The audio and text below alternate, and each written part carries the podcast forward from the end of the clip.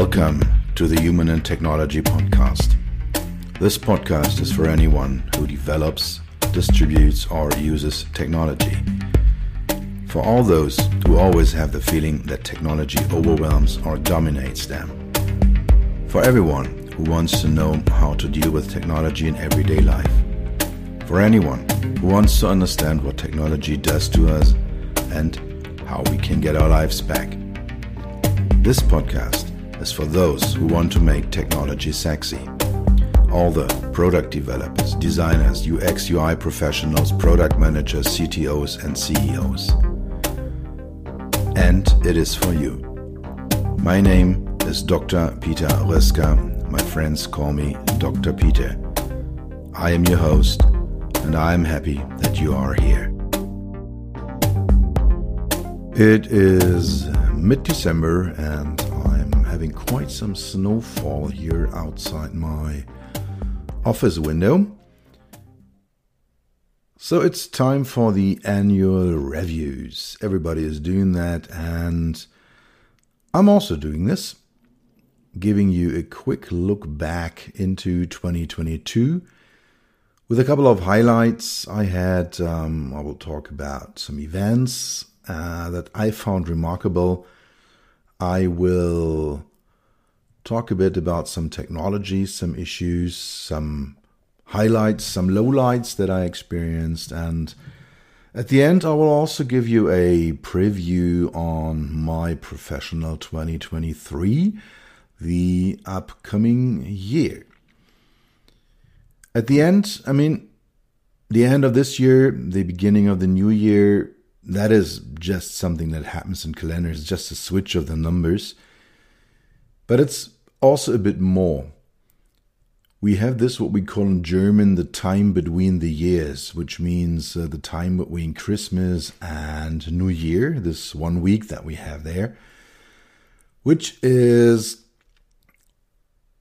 an opportunity to stop, to pause, to make revisions. My friend Ilya Greshkovitz he said December is the new May. So we do the spring cleaning. We are cleaning, clearing it out. So we are correcting what we do and we reorganize ourselves in this time. And I really like this time between Christmas and New Year because everything calms down, everything slows down. Because most of the people stop working, at least in the, the bubble where I work, and they yeah, so it's coming down and it gives you the time and the opportunity to rethink things, to set up new things, and sorry, excuse me, and to start start again. So, um, a look into the past. What happened in 2022? First uh, of all, three events that I attended uh, that I found uh, very remarkable. The first one was in January, the CES, the Consumer Electronics Show at Las Vegas. And the CES 2022 was a live event. I mean, 21, due to the pandemic, was an online only event.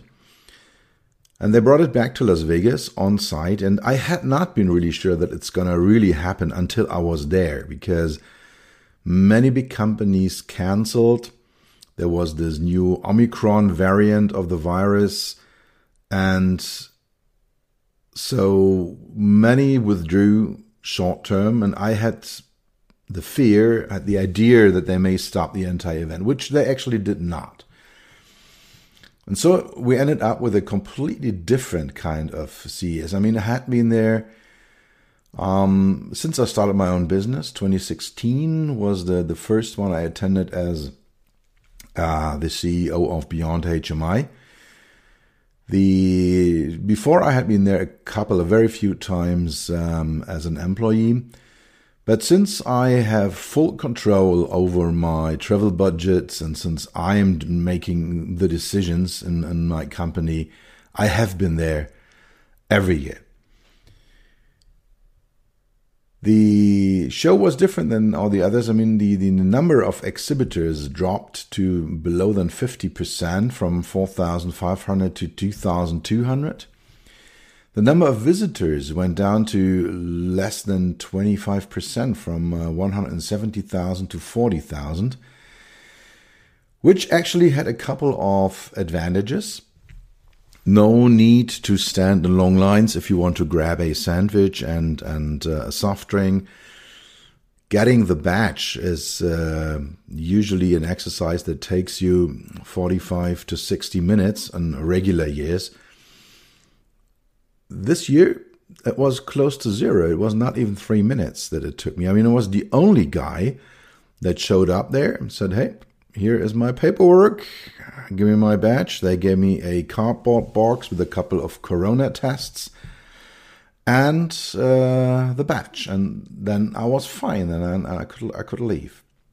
Disadvantage, obviously, less people, less opportunities to network, less people to meet, less technologies. So everything was a little smaller, and the halls, the exhibition halls, were pretty empty.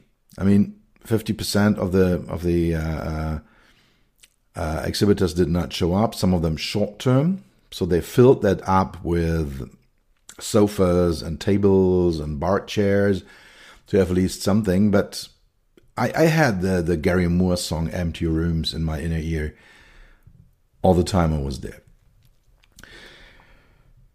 This year was the first year when the West Hall was used, which uh, is the new hall built uh, on, a, on a former parking lot. And it is for the CES as the automotive hall.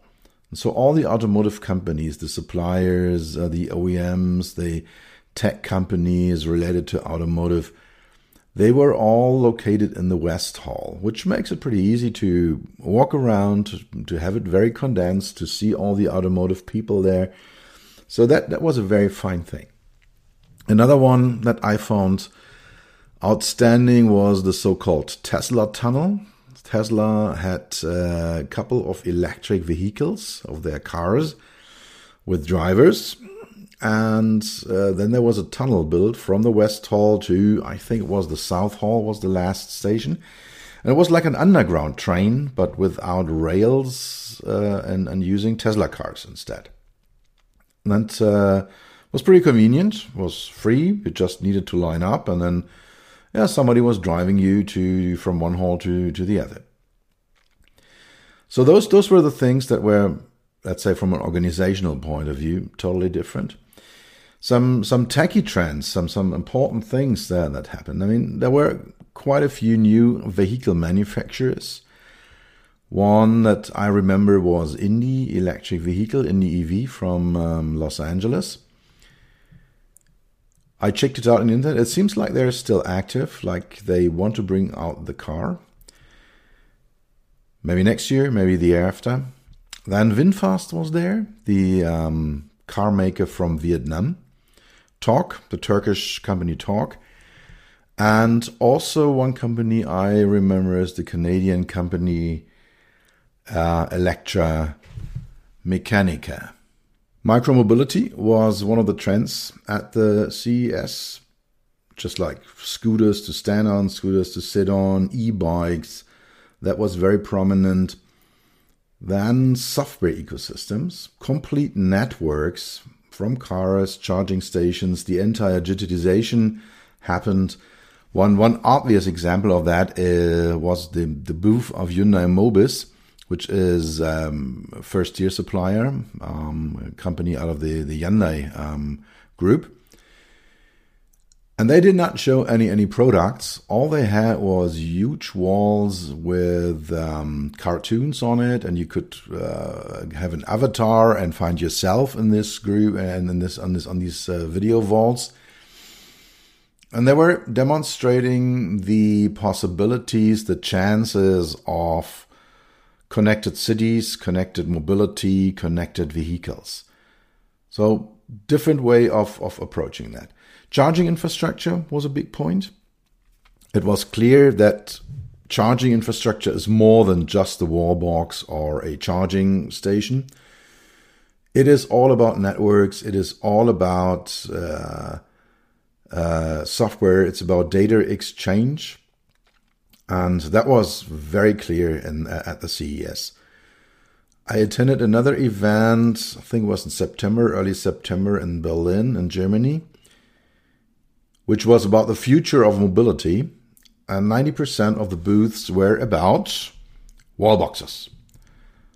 So it, it, it's it's not really clear for me where we will go to. Will it be more a um, yeah isolated wall boxes, or will it be or charging charges, or will it really be a network, a digital network that that uh, we will build up with all the chances and all the opportunities and all the benefits we can, can get out of this. Another thing was that it seems like LIDAR sensors are on the rise as far as automated driving is concerned. I mean, they have clear advantages. They are 3D or even 4D representations of the environment. They have a very high resolution, but they have the disadvantages that they're expensive and that they depend on the weather. But that's one thing that I see as one of the big things for the upcoming year or years. What will be the sensor combination? I think it will be a sensor combination that will be the uh, technolo- technological foundation of automated driving. I didn't find too many new things in automotive HMIs. There's not too much new. Large displays, of course, uh, from A pillar to A pillar. Um, sometimes displays as fragments, small display here, another display there. Um, there were hardly any exceptions from that. There was a company out of northern Bavaria called uh, Kurz they presented their uh, idea of a smart surface combined with Swarovski crystals, Swarovski glass pieces. Um, that was a pretty exciting. That was a pretty exciting uh, uh, exhibit that they had there. All right, what else uh, at the CES? Um, the uh, BMW e Ink for external HMIs. They covered a, a mid-size SUV, fully, completely with an e-ink foil. And they, they were showing some kind of um, art, artsy thing there. For me, the my, my HMI brain started running right away. Okay, what, what can we do with that? Can we use this for communication of the vehicle to the environment, to pedestrians, to other cars, and can we use this for commercials, for example? So I don't know how, how far they have gone with that uh, in, the, in the past year, but that is a technology that I think has quite some some uh, potential. REE, a company from Israel, showed their electric platform. I give them a pretty good chance that they really make it to the market with their um, skateboards, with their wheels, tires, steerings, uh, wheel integrated uh, engines that they have. I have seen that they will be on, on the show in January as well. And I'm looking forward to, to see what progress they made and, and how they may con, uh, continue with, uh, with all this. Yeah, and then uh, the the most exciting booth, um, as very often in many different years, it is the BMW booth, which this year was more like a piece of art or pieces of art, like a, like a modern art museum. And they used uh, this to show interactive pieces of art, um, artificial intelligence arts. and the nice thing with BMW is you can get a water and a coffee there just to rest your feet and you rest your brain a bit on the booth. So yeah, let's uh, uh, wait and see how, how, how it will be on the next show.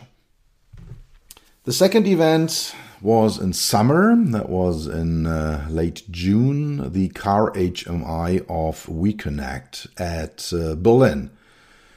In the summer, it was the 11th edition here in Europe. There is an US version as well, and uh, they tried during the pandemic to set up an uh, online digital version of the event. For me, the Car HMI is one of the top events if it is about automotive UX, UI, HMI, user experience, human machine interfaces. All that is discussed on, on very high levels there. They have a very good idea uh, how to get the best possible presenters. Um, they have interactive formats. It's very good to expand the network, to discuss things so I have attended the last six or seven conferences and always liked it. And yeah, for, for me, this one was live on site, um, 200 people on site, about the same number online. Under pandemic conditions in uh, a year before, in, in 2021, there were about 80 participants. Before Corona, um, there were almost 400 people on site. And so you can still see that many companies do not allow attending this kind of events. They uh, hesitate, uh, they're reluctant on sending people there. And some of the people, they just don't want to travel to this kind of event. So this has changed, and I mean, it will be very interesting to see how this will change in the next years. Will we return to a pre pandemic?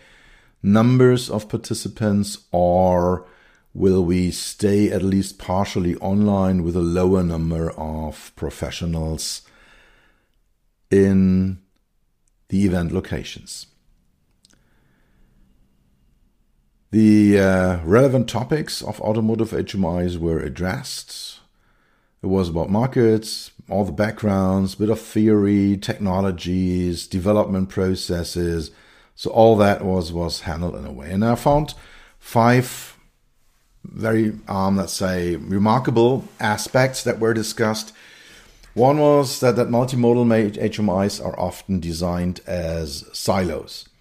So you may have in a car a voice recognition, you may have a gesture recognition, and you have your touchscreen or your, your central controller. And they're all developed independently from each other. So you can do almost everything with everything, but you cannot switch between starting an input with voice and then continuing on the touch screen, or activating something with a gesture and then fine tuning it uh, on the screen. All that is, in most of the cases, either difficult or impossible. So we have this silo thinking, and that was discussed in many different workshops, and I discussed this with uh, many professionals there. That is something we need to work on. Definitely an open point. HMIs in electric vehicles, you need to adapt the HMI and, first of all, the functions, the functionalities to the specific use cases you have in electric vehicles. So you have these special needs of drivers for example, the range management, the route planning, um, the charging, charging schedules that you have, the reservation of of the charges. So all, all these are things that need to be reflected in automotive HMIs of electric cars. Another point discussed a couple of times was the um, were the commercial drivers of trucks, buses, delivery vans. And that is also a workplace. That's not only a driver's place, like we have it in our private cars, but it's also a workplace. We need to consider this if we design HMI. So they need to be designed need to be designed differently because people are doing a job if they are driving a truck, a bus, or a van. On the other hand, they are also humans. I mean, just because they make money while driving, it does not mean that they are some kind of different human.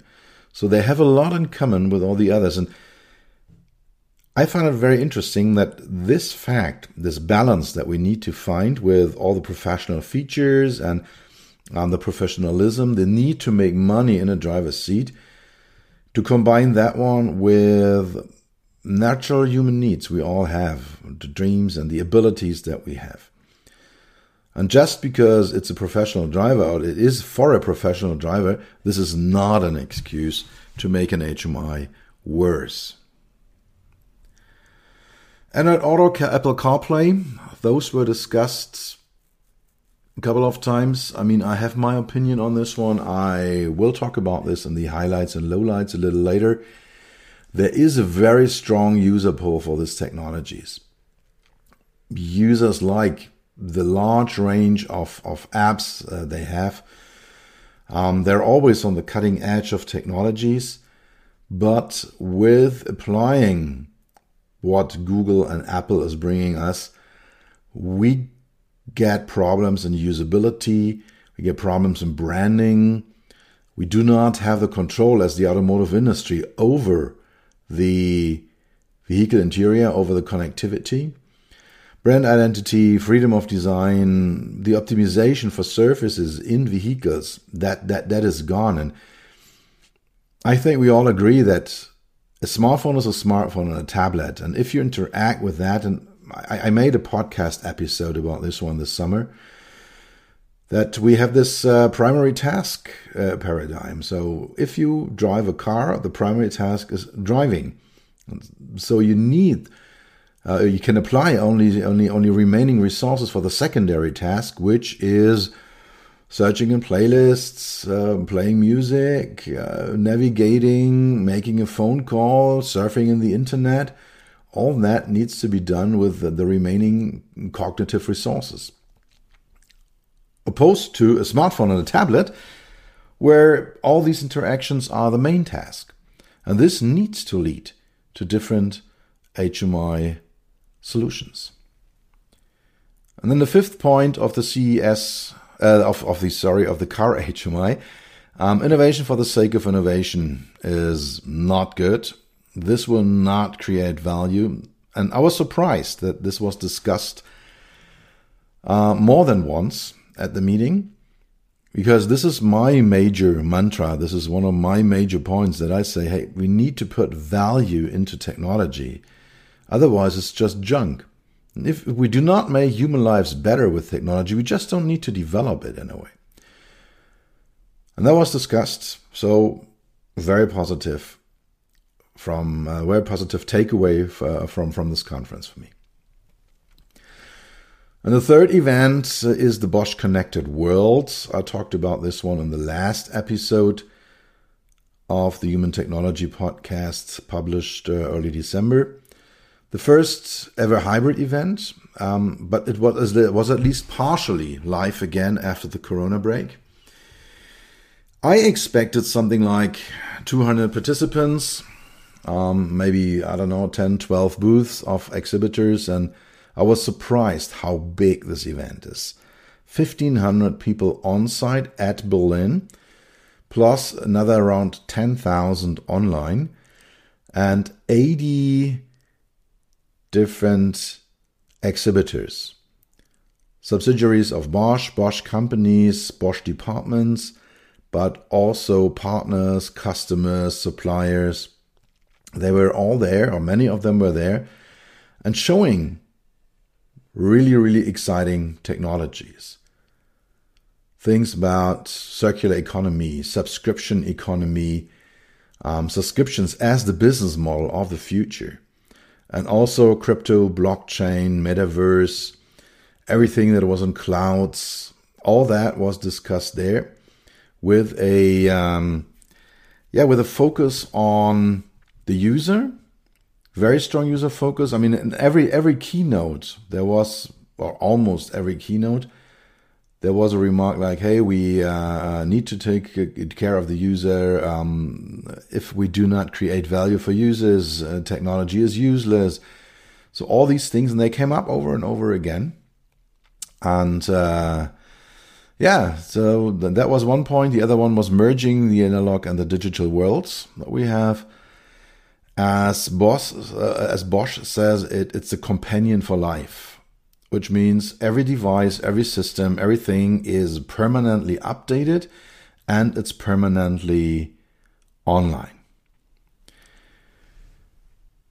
In the automotive sector, there was the clear statement the car is not a smartphone on wheels. We have different levels on safety, on availability, security standards, the reliability that was there. And one remark that I found pretty outstanding is that there will be no standardized HMIs, no standardized human machine interfaces in cars. They will serve as a brand differentiator.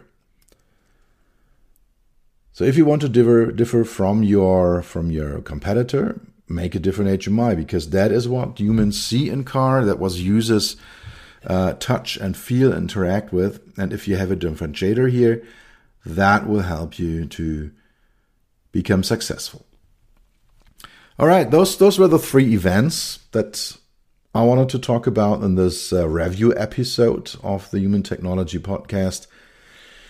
The CES 2022 the Car HMI at Berlin, and the Bosch Connected World.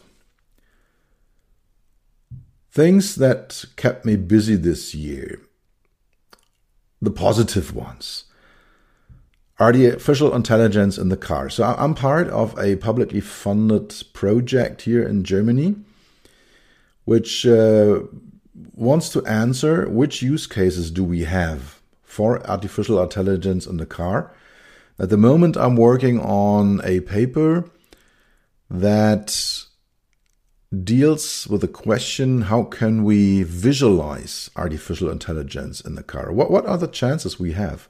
And what makes most sense and what creates most value if we do that? We will not get around artificial intelligence in the future. It is already there, it's part of our daily lives. And we will have it in a car so the question, how can we make most benefit out of it?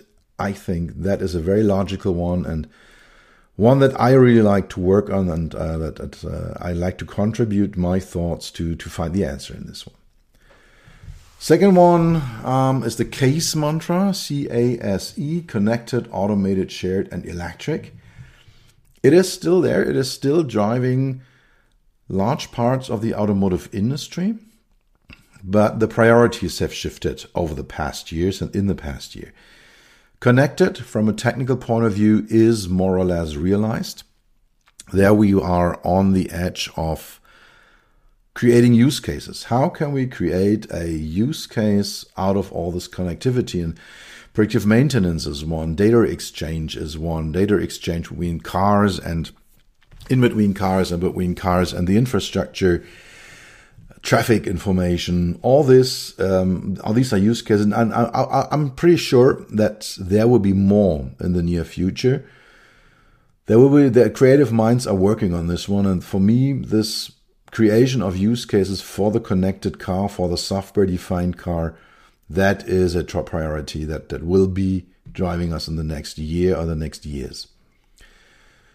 The E for electric is also reality. It's a political will. I mean, politicians want to apply electric drivetrains. It makes sense. The open question for me is how do we store the the energy, the power? Do we need to have a battery in the car, or maybe hydrogen is uh, is, is another way of storing that? So we are not that that will be an open point, but that we will have electric drivetrains on all new cars 2030, 2035, 2040 latest. Um, I, I, don't uh, think that there will be a significant number of combustion engine cars, new combustion engine cars produced in uh, 2035 or after 2040. There may be niches, but not the majority. For A, uh, automated, there is, I mean, we find out autonomous driving, fully automated driving, is far more complex than we had expected. So it will take a little longer. I mean, we have this, uh, we have a few applications. The Waymo car and Phoenix, um, they just started uh, first trials in San Francisco as well. So there is something happening My belief is it will take longer than we expect, particularly because the OEMs focus their developmental capacities more on the connectivity and the electric part. So the automated driving or the autonomous driving has a slightly lower priority.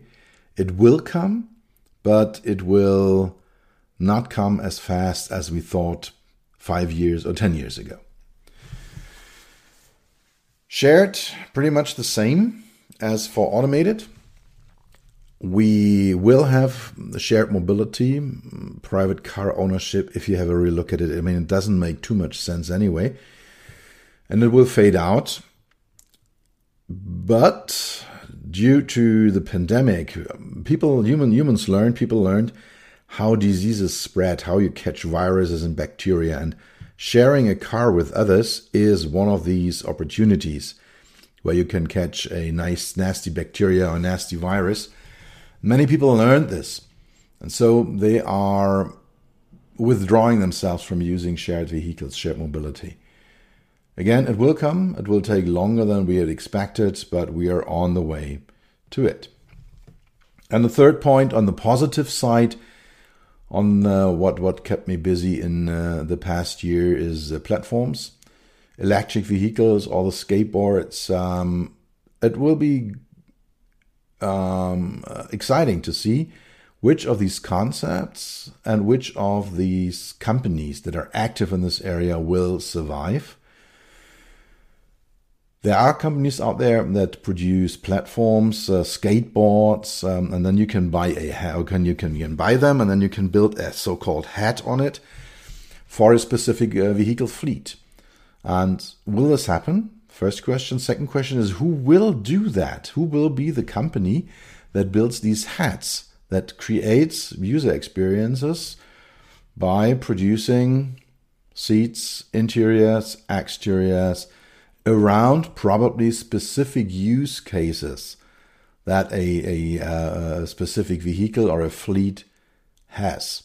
And then we must see progress step by step. On the more negative side, over the air updates are one of the big things we discussed this year, I had a project uh, where this was a central scope. Um, how how do we make a concept for this one? For apps, for infotainment, for non-safety related applications, this one is almost reality. I can download this one, particularly if I have one of these uh, Android or Apple um, systems in my car.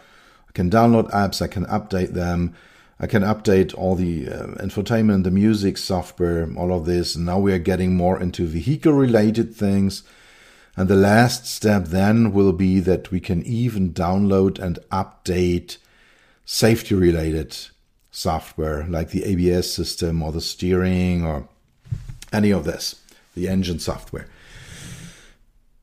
This seems to be a viable business model. What one Bavarian car company did this summer was that they said, All right, we sell a car with a completely installed seat heating system, but you have to pay 10, 12, 15 euros per month to activate that one. So it's a subscription. You get a subscription for a seat heating.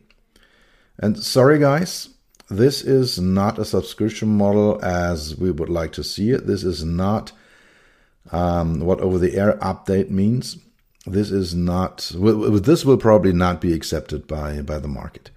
I mean, you have all the hardware in there, it could work, and you hinder it from working with a piece of software, and you have to pay 10, 12, 15 euros, dollars, pounds per, per month to, to, to, to buy something you already, uh, to use something you have already bought. That's that's ridiculous. I see the cooperation between big tech. Big tech means the, the big Silicon Valley companies like Facebook, uh, Amazon. Is Amazon a, Silicon Valley company? I think they're from Seattle. But yeah, that group, Google, Apple, um, they, they are big tech. And the, the cooperation between these big tech companies and the automotive industry is moving forward. So we have more technology in cars. We we can fulfill more customer needs and more customer requests. but we have quite a few downturns on this one. We lose control over the customer. So at the end, the, the, the car, I mean, if, if you as an OEM let these big tech companies into your car, you are selling your soul. You are the, the exterior, the drivetrains of cars, the exterior, they will not be a big differentiator. The big differentiator between car brands will be the different user experiences. And if you say to Google or Apple or any of the other big tech companies, hey, it's yours. It's, yeah, my, my customer belongs to you. You can do this. Then you give away a major piece of your differentiation, a major piece of um, yeah uh, innovation, improvements, and uh, probably revenue. And the third negative point, uh, I have talked about this quite uh, uh, a few times this year, is Android Auto. This is one of these examples. I had it a couple of times in different cars, different car brands. And to be honest, it never really worked smoothly. Sometimes it worked a little better, sometimes it was just awful, super negative experience. Things like GPS signals lost, um, things like um, reset of the head unit, things like um, I, the, the, the smartphone connected well to the car. I was driving, stopping at the supermarket, um, continue my drive 10 minutes later and nothing works. The, the, the head unit and, and, and, and the smartphone just don't connect with each other's. That is a super bad user experience. And I see it very critical that more and more car companies are looking into this direction, and it will be. Uh, will it be exciting? Well, interesting. It will be interesting to see how this will change in the future, in the next years. All right, so much about the past year. Um, a little outlook into 2023. The CES 2023 is a fixed point in my calendar in January. I have booked all my plane tickets, my rental cars, my hotel rooms, and I'm really looking forward to this event. The halls will be full again. I heard I think, in August or September that the Automotive Hall, the West Hall, is fully booked. It's sold out. So I expect that there are many exciting new companies, that there are old companies with exciting innovations. And um, yeah, so this this is uh, something I'm, I'm looking forward to, and the first big event that that will happen in 2023.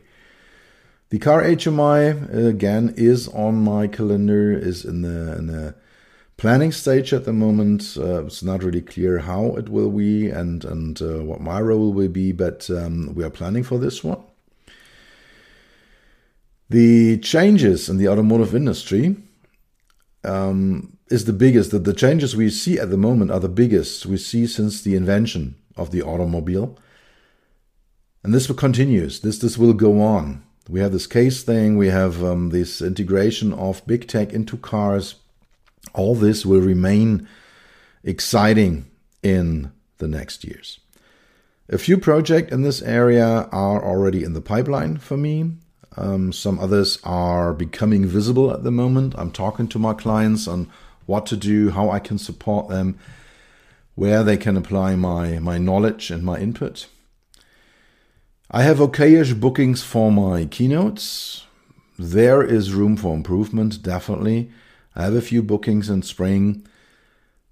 But um, yeah, I, I, would like to to go on even more, spread my word, my thoughts, my thinking, change people with what I'm thinking and triggering change, triggering new thinking.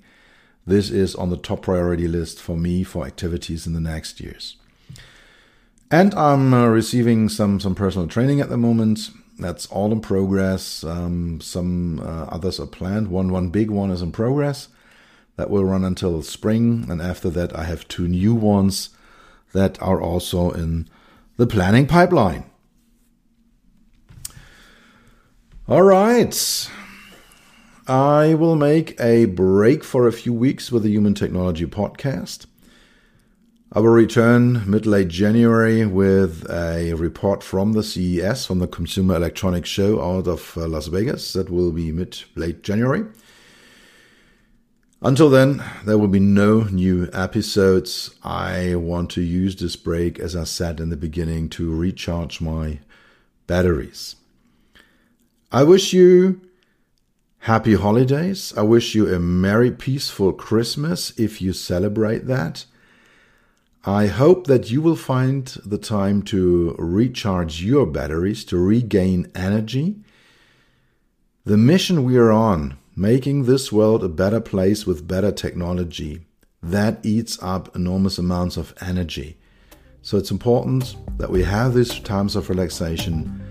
I wish you all the best. Um, hope that you have a healthy start into 2023, and I will be back. That's it for today. Thank you for spending time with me. I hope you were able to take something with you and do something for yourself that will be forever. For an ongoing exchange, you will find me on LinkedIn and on my websites, peter-rusker.com and beyond-hmi.de. Write me an email on podcast at beyond-hmi.de. Tune in next time, take care, and stay healthy.